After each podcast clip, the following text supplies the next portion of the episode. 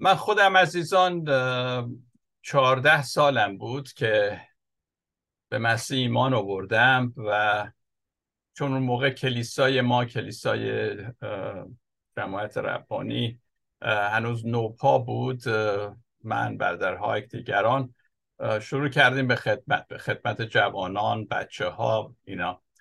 یعنی یک سال بعد. یعنی من از 15 سالگی شروع کردم در تدریس بچه های خردسال و همینجور بعدا جوانان و الی آخر. ایمان خودم و من واقعا ایمانی که به مسیح آوردم و رشد روحانی خودم و مدیون کلیسا می‌دونم به طور کلی.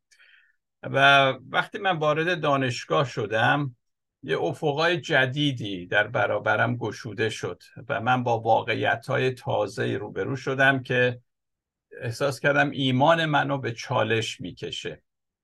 از طرف دیگه هم فهمیدم که اعتقادات من درباره خدا و پاسخگوی مسائلی که در زندگی شخصی خودم داشتم نبود.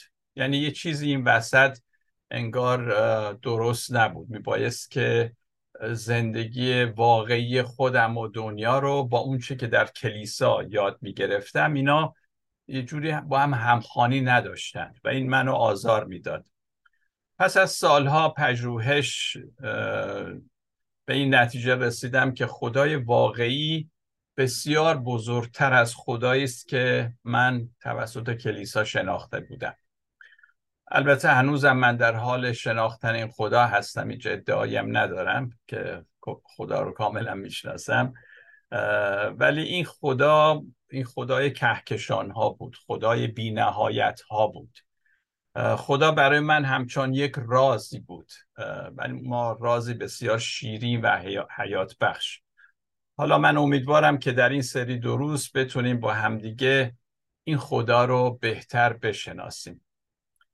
آیا برای شما عزیزان اتفاق افتاده که متوجه شید که حقایقی را که به سادگی باور داشتید در واقع خیلی پیچیده تر از اونیه که فکر می کردید نمی‌دونم همین تجربه که من میگم برای شما هم دست داده یا نه. حقایق کتاب مقدس و به ویژه عهد عتیق ممکنه برای ما چنین وضعی داشته باشه. برای مثال پیدایی قوم اسرائیل رو مثلا در نظر بگیریم.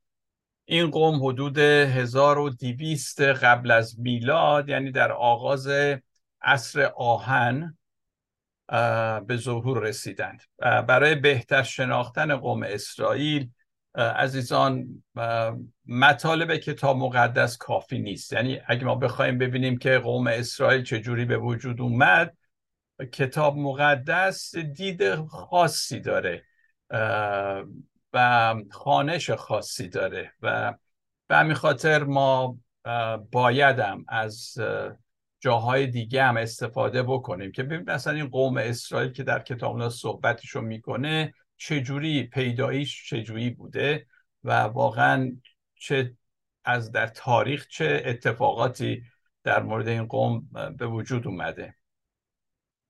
اما آنچه ما در کتاب مقدس درباره قوم اسرائیل می‌خونیم اولا توسط خود اسرائیلیا نوشته شده و برای اسرائیلی نوشته شده.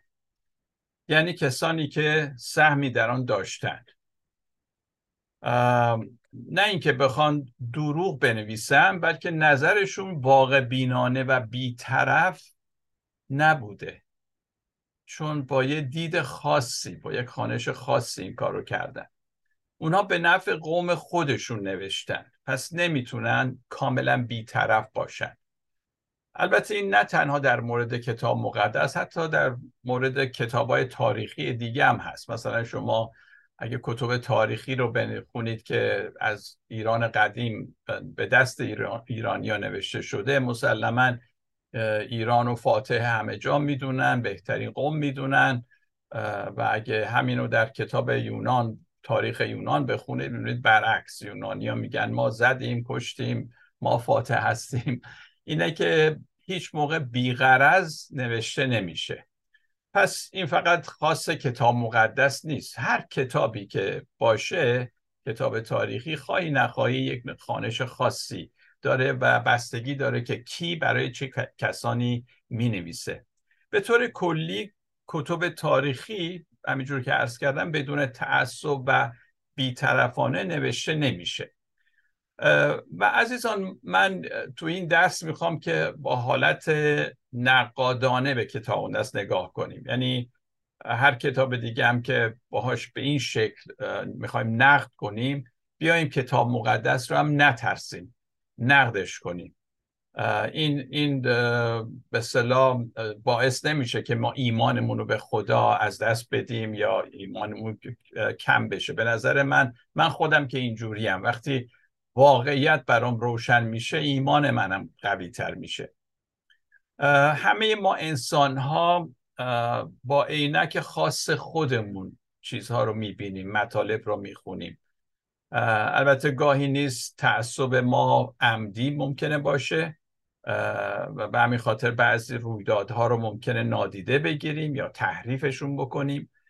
و اما روش نقد تاریخی کتاب مقدس کمک می‌کنه که ما وقایع رو بدون تعصب ببینیم. و این مهم عزیزان ما باید به این شکل کتاب مقدس رو بخونیم. چگونه حالا این کار رو میشه انجام داد؟ یک اولا با خواندن دقیق متون اصلی.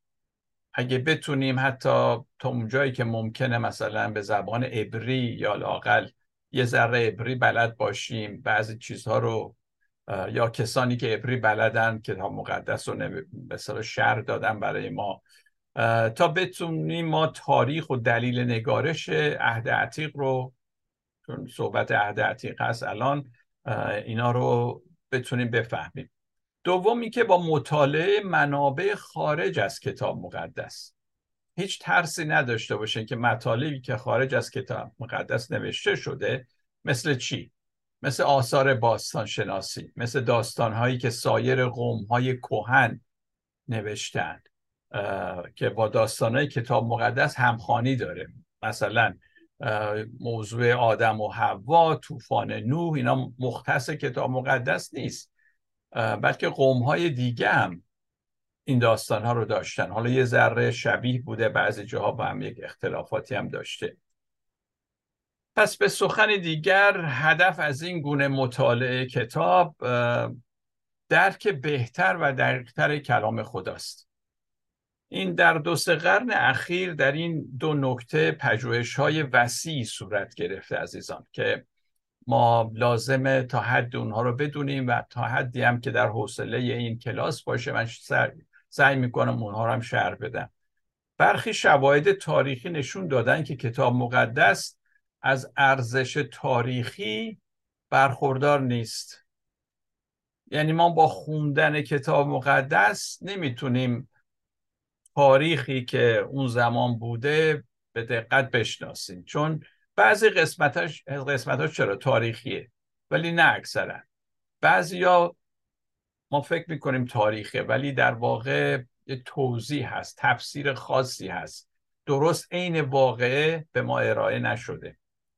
هدف اونه که به کمک نوشته های کتاب مقدس و منابع بیرونی همینجور ریشه های واقعی بنی اسرائیل را کشف کنیم. این این چیز جالبیه که فکر کنم شما امیدوارم یعنی شما بهش توجه داشته باشین که واقعا این قوم اسرائیل از کجا پدید آمد. یک همچین تحقیق رو معمولا میگن historical deconstruction یعنی بازسازی تاریخی. یعنی ما می‌خونیم ولی میگیم نه این قسمت ها اینجوری بوده. بازسازیش می‌کنیم.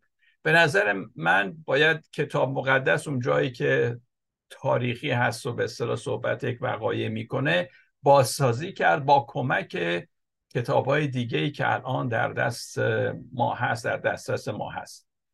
البته عزیزان منظورم این نیست که این روش یا هر روش علمی دیگر بینقصه. نه. هر روشی برای خودش نقصایی داره. این deconstruction با سازی تاریخی هم ممکنه معایبی داشته باشه ولی کلا خیلی خیلی کمک می‌کنه ما کتاب رو بهتر بفهمیم. اما در مجموع این روش همینجور که گفتم کمک زیادی در درک کتاب های تاریخی کتاب مقدس می‌کنه. من به هیچ وجه قصد ندارم که البته از ارزش کتاب مقدس بکاهم. همینجور که من گفتم برای خودم وقتی کتاب های دیگه می‌خونم و نقد تاریخی رو می‌خونم می‌بینم کتاب مقدس رو بهتر می‌فهمم. این به رشد ایمان من کمک می‌کنه. و من امیدوارم که هر ایمانداری بدون خودسانسوری بدون اینکه بگه حالا دیگران چی میگن اگه من این حرف رو بزنم دنبال یک چنین واقعیت و حقایق باشن. اهمیت کتاب مقدس بیش از اونه که ما اون را به یک کتاب تاریخی صرف تبدیل کنیم. من اصلا قصدم این نیست. کتاب مقدس برای من ارزش روحانی داره. من هر موقع می‌خونم ازش الهام می‌گیرم. وقتی می‌خونم بهتر منو به پرستش خدا وامی داره و کمک های روحانی فوقالعاده به من می‌کنه. روح منو سیراب می‌کنه. نویسندگان کتاب مقدس هم همین درک رو داشتن و به همین منظور هست که ما گاهی اوقات می‌بینیم روایت های گوناگون از یک چیز به دست ما میده کتاب مقدس. من باب مثال چرا چهار انجیل ما داریم؟ چهار خانش از تعالیم و زندگی عیسی مسیح. خب اینا برای اینکه تجربیات خاصی داشتن با یک دید دیگه به زندگی مسیح نگاه کردن. یا ما کتاب سموئیل رو داریم پادشاهان رو داریم بعد اول و دوم تواریخ رو داریم که همون رویدادها رو میگم منتها از دیدهای مختلف. اما اگه کسی واقعا بخواد بدونه که دو سه هزار سال پیش در سرزمین کتاب مقدس چه گذشته بدون نقد تاریخی و این منابعی که گفتم در بیرون هست ممکن نیست که به این هدف برسه. حالا وقتی به روایت کتاب مقدس نگاه می‌کنیم خود کتاب مقدس می‌بینیم حدود دو هزار قبل از میلاد حدودا خدا ابراهیم را فراخوان تا از هران که واقع در سوریه کنونی هست کوچ کنه تا بیاد و پدر قومی بشه که اسمش از قوم اسرائیل. در ضمن به وی وعده داد که سرزمین کنعان را به او به ملکیت بده. و نسل او را به اندازه ستارگان آسمان و شنهای ساحل دریا بسازه. پس از سالهای دراز می‌بینیم ابراهیم و زن نازاش بالاخره اینا در سنین کهولت کهنت معجزهوار صاحب پسری میشن و اسم او رو اسحاق می‌ذارن. اسحاق هم دو تا پسر داره دو قلو به نام های یعقوب پدر اینها میشه و یعقوب دوازده تا پسر داشت و یه دختر. و پسرانش همه از خروج از مصر کوچ می‌کنن و نهایتا قبایل اسرائیل را تشکیل میدن دوازده قبیله اسرائیل. سپس اونها کنعان را فتح و تصرف می‌کنن و پس از حدود دویست سال دوازده قبیله با هم ترکیب شده این ملت یا قوم اسرائیل را به وجود میارن و خدا هم در پس همه این اتفاقات بوده. کمک می‌کنه که به اینجا برسن.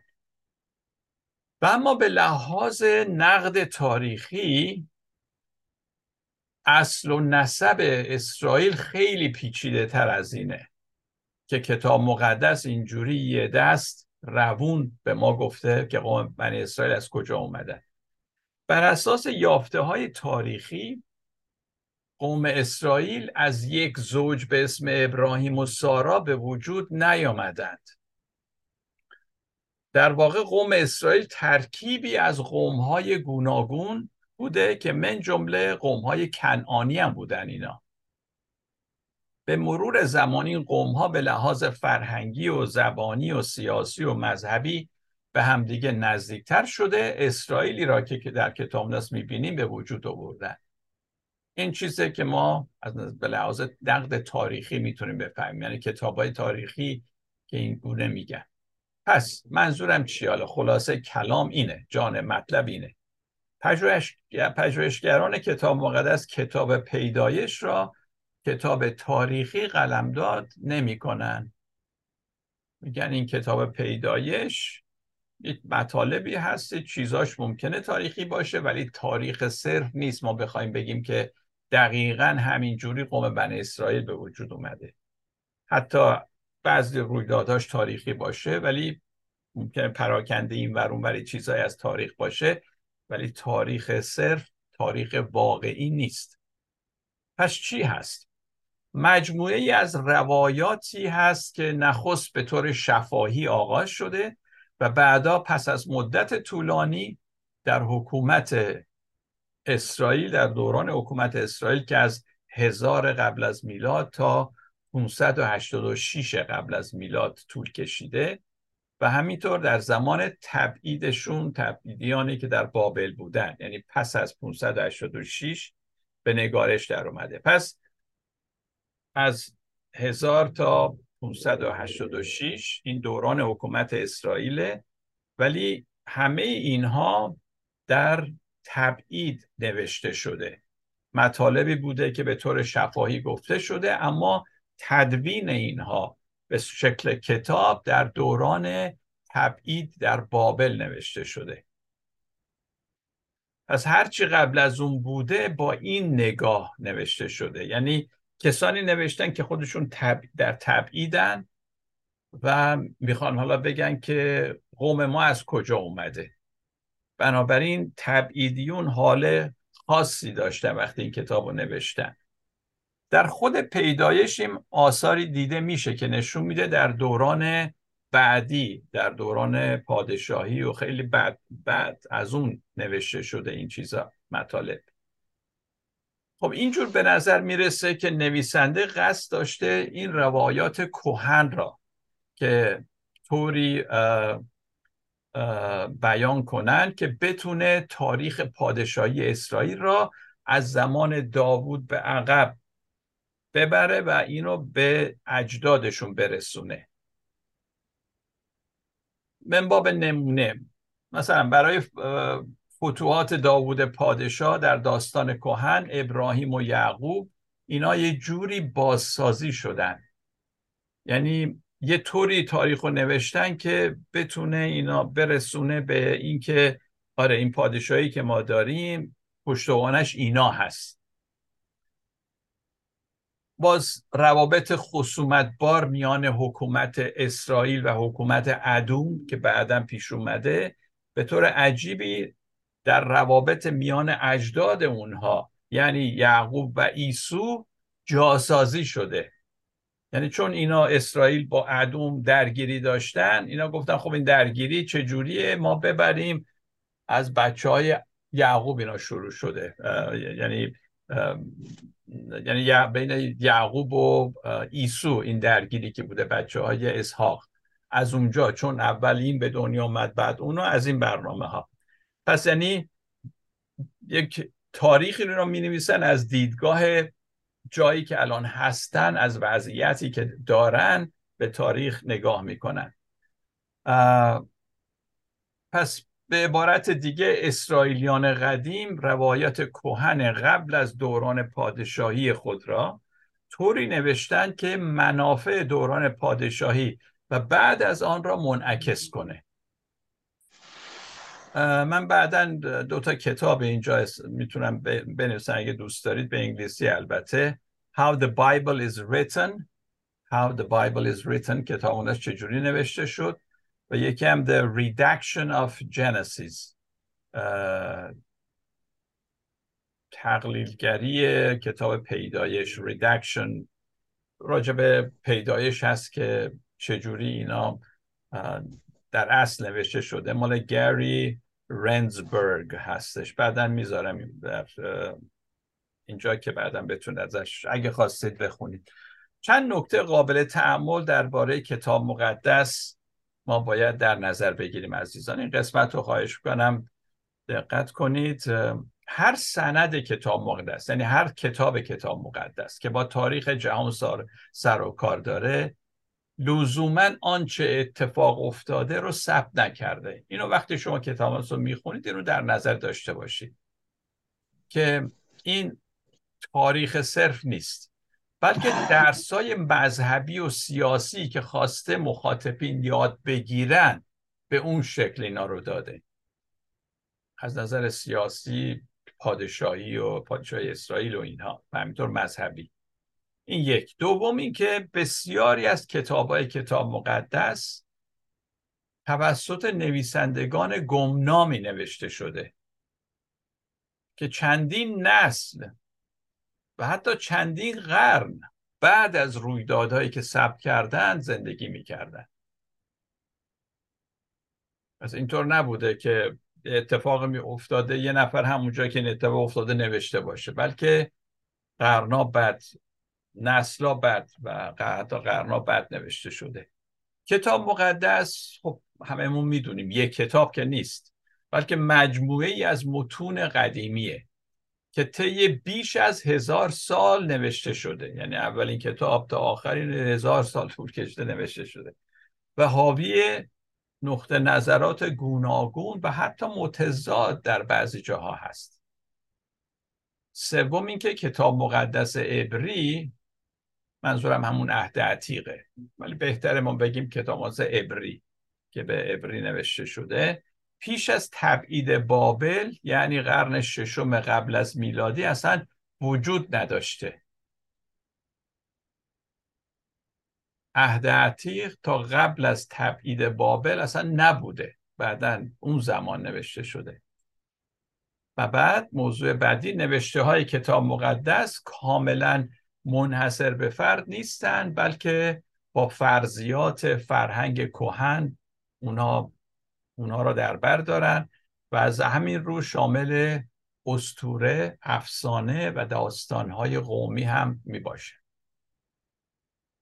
پس در عهد عتیق ما استوره هم داریم افسانه هم داریم داستانهای قومی هم داریم. این نکات واقعیت های هستن که کسانی دوست دارن حقیقت رو ببینن از آن لذت می‌برن. من خودم خیلی لذت می‌برم. وقتی میفهم که تا از اینجوریه.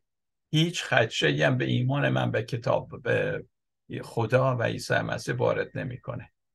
آیا خدای ما با حقیقت سر جنگ داره؟ البته که نه. پس چرا میترسیم که حقیقت را بدونیم؟ این واقعیت ها به ما کمک می‌کنه بدون تعصب و با لذت کتاب مقدس رو بخوانیم. دیگه لازم نیست برای دفاع از کتاب مقدس به سفسته دست بزنیم.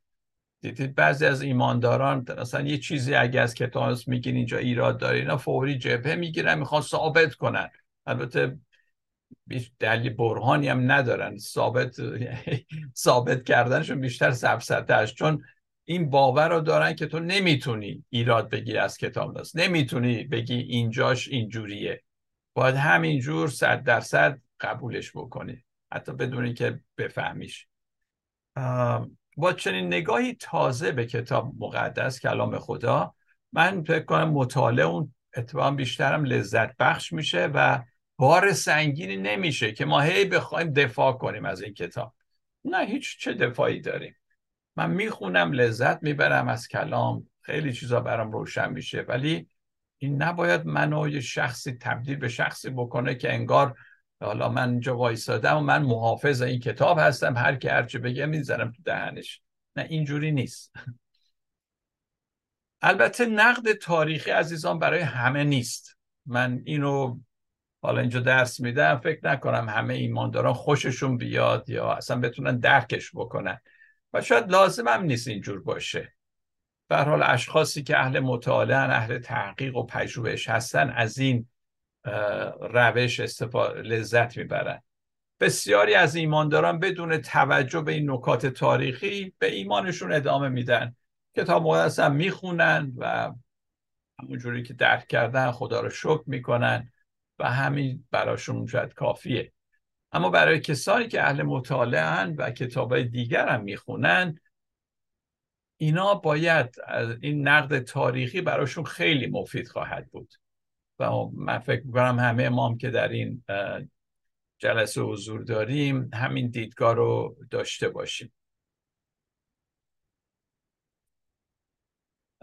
اجازه بدید یه مطلب باش ادامه بدم بعد تمامش می‌کنم بعد از اون به سوال و جواب می‌پردازیم. کسانی که بدون تعصب کتاب مقدس رو می‌خونن عزیزان همیشه با سوالات زیادی روبرو میشن. اینو شما من حق می‌دید یعنی همینجوره یا نه. نه. اگه ما بدون تعصب کتاب رو بخونیم بدون ترس بخونیم خیلی سوالات توش هست که با جواب بدیم. ولی از ترس اینکه یه نفر به ما بدعت گذار نگه میگیم نه نه همین همین که کلیسا میگه. خب. برای مثال خدایی که دست به خشونت می‌زنه در عهد عتیق چه جوابی براش داریم؟ تناقض میان کتاب مقدس و علم. چجوری اینها رو ما باید بفهمیم؟ وقتی کتاب مقدس رو دقیق می‌خونیم دیگه نمی‌تونیم اون رو کلامی که مسون از هر نوع خطاست بپذیریم. چون می‌بینیم چیزهایی می‌بینیم که واضح هست. نمیشه اینا رو همینجوری ماسمالیش کرده واضح هست. بدون نقص و قانون تثبیت شده خدا می‌خوایم بدونیم اینجوری نیست. البته همه ما دوست داریم بگیم کتاب مقدس کلام خداست و هیچ خطایی نداره و دستورالعملی است برای زندگی روزانه ما. اما خب این واقعیت غیر از اینه. یه چیزهایی هست که باید اونها را ما بدونیم. در این حال که من خودم معتقدم و میگم همه ما اصلا تمام ایمان ما خب ما بستگی به همین کتاب داره. هیچ نمی‌خوام از ارزشون کم بکنم. این مانند اینه که وقتی ما اینجوری کتاب رو می‌خونیم مانند یعنی بدون نقد تاریخی و میگیم نه هرچه هست همونه که هست حالا تو نمی‌خوای بپذیری نپذیر. مانند یه رابطه مسمومی میمونه که دوست داریم نگرش داریم تو این رابطه بمونیم. اما می‌دونیم فایده ای نداره. بنابراین نباد بترسیم برای اینکه واقعیت ها رو بفهمیم. البته راه حل خاتمه دادن به این رابطه نیست بلکه بنای آن بر راستی و صداقت. منم میگم این رابطه رو از بین نبریم ولی بیاییم درستش بکنیم. بر راستی و صداقت اونو بذاریم. من دوست ندارم رابطه با خدا مریضگونه باشه و مسموم باشه بلکه می‌خوام رابطه سالم و صمیمی با خداوند داشته باشم. اگه می‌خوام رابطه سالم با خدا داشته باشم باید کتاب مقدس را آنطور که هست. حالا می‌پردازم میگه چجوریه اونو بپذیرم. کتاب مقدس عزیزان مثل یک معدنی میمونه که ما وارد شدیم. معدنی معدنی پرپیچ و خم بالا پایین بعضی جاش صعب العبور. ولی همه این پر از حکمت توش. منتها باید رفت و تحقیق کرد اینا رو. وقتی آن را به این شکل میپذیریم راحتتر می‌تونیم بخونیم تا وقتی آن را راهنمایی بدون چون و چرا برای ایمانمون مطالعه کنیم. نتیجه چی میشه؟ در مورد مطالعه کتاب دست هرچه بیشتر انعطاف پذیر باشیم بیشتر آماده خواهیم بود خود را با چالش های زندگی وقت بدیم. همینجور که من گفتم خودم خب چالش های در زندگی داشتم. کلیسا به من چیزایی یاد داده بود. ولی می‌دیدم که اینها نمی‌تونم برای چالش های زندگی در این جوابی پیدا کنم کتاب مقدس با تمام پیچیدگی هاش یه وسیله است. برای اینکه رابطه ما را با خدایی که میان ما فعال هست و حضورش با ماست عمیقتر بسازیم. ولی پیچیدگی ها هست تو کتاب مقدس. باید رفت دنبال اینها تا اینکه رابطه ما با خدا عمیقتر بشه. کتاب مقدس به ما کمک می‌کنه از تجربیات ایمانداران قدیم برای زندگی امروز ما بهرهمند بشیم. متون پیچیده معیوب و زیبای آن با وجود کهنگی و غریب بودنشون خدا را به ما نشان میدن نه اینکه به ما بگوین خدا در این کتاب محدود و محصور هست. و اگه ما تمام جملات این کتاب را لغوی و وقایعی صرف و غیر قابل بحث بدانیم خدا از ما راضی خواهد شد. نه این نیست. از این گذشته ما کتاب دست را به خاطر خودش نمی‌خونیم عزیزان. بلکه اونو می‌خونیم تا دید بهتری از خدا داشته باشیم. خدایی که برتر از ماست فراسوی اعتقادات ماست و حتی برتر از متون کتاب مقدس است. خدای کهکشان ها کتاب مقدس کتاب ما مسیحیانه اما خدایی را که به ما نشان میده برتر از ماست. من معتقدم خدا از ما می‌خواد هر وقت اعتقادات ما به چالش کشیده میشه اونها رو با واقعیت های جدید یه جوری تنظیمش بکنیم. وقتی دید جدیدی از خدا داشته باشیم می‌تونیم نقش وسیعتر متون کتاب مقدس را در دنیای خودمون هم ببینیم. عزیزان نقش ما همچون خوانندگان کتاب مقدس و پرستندگان خدا اونه که روایات دنیای کهن را به دنیای خودمون انتقال بدیم. من حالا در جلسات بعد میگم که چجوری این انتقال صورت می‌گیره. پاپ بندیک شانزدهم یه گفته زیبایی داره در این مورد. اینجور میگه براتون می‌خونم. میگه متون قدیمی کتاب مقدس را باید با تفسیر و تعبیر جدیدی در زمینه جدید خواند در بستری جدید خواند. این متون وقتی برای خواننده امروزی کلام خدا هستند که در راستای معانی اصلی و ابتداییشون در همون راستا دگرگون شده به دقت اصلاح شوند و معانی عمیقتر به آنها داده بشه.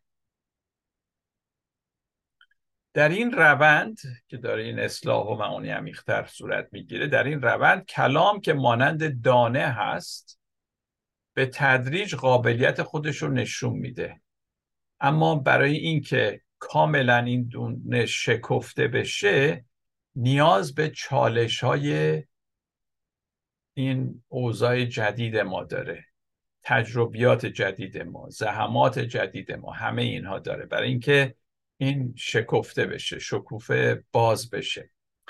حالا اگه بخوایم کتاب مقدس را با درکی که امروز از تاریخ و علوم داریم بسنجیم از ارزش و قدرت آن خواهیم کاست. پس ما نمی‌خواهیم با اینا بسنجیم بلکه می‌خوایم همونجور که کتاب مقدس کهن هست کهنه هست اونو بفهمیم. لزومی نداره بسنجیم و بگیم مثلا فرمول شیمی توش نیست فرزن. یا کتاب مقدس راجع به نمی‌دونم فضای لایتناهی یا ستارگان چیز نگفته. نه لزومی نداره اینو با اون مقایسه بکنیم با علوم جدید. اما اگه بذاریم کتاب مقدس ما را به فراسوی متون نوشته شده در آن ببرد و با آنچه ما امروز در جهان تجربه می‌کنیم اون با اون ما را درگیر بکنه چالش بکشه بهترین استفاده رو از آن خواهیم برد. چنین مطالعه به ما کمک می‌کنه که ما بفهمیم ما انسان ها در جهانی زیست می‌کنیم که همه چیز با همدیگه مربوط و یک پارچه است. ما به کتاب مقدسی نیاز داریم که عظمت راز خدا را به ما نشون بده نه اینکه ما را از آن محروم بکنه. و این چنین ما باید همینجور که یعقوب با خدا کشتی گرفت باید ما با کتاب مقدس کشتی بگیریم تا زیبایی و حکمتش رو به, به اونها پی ببریم. خب این یک مقدمه ای بود برای این درس جدید. حالا هر موقع فرصت شد در برنامه بعدی به بقیه درس خواهیم پرداخت. ممنون برای توجهتون.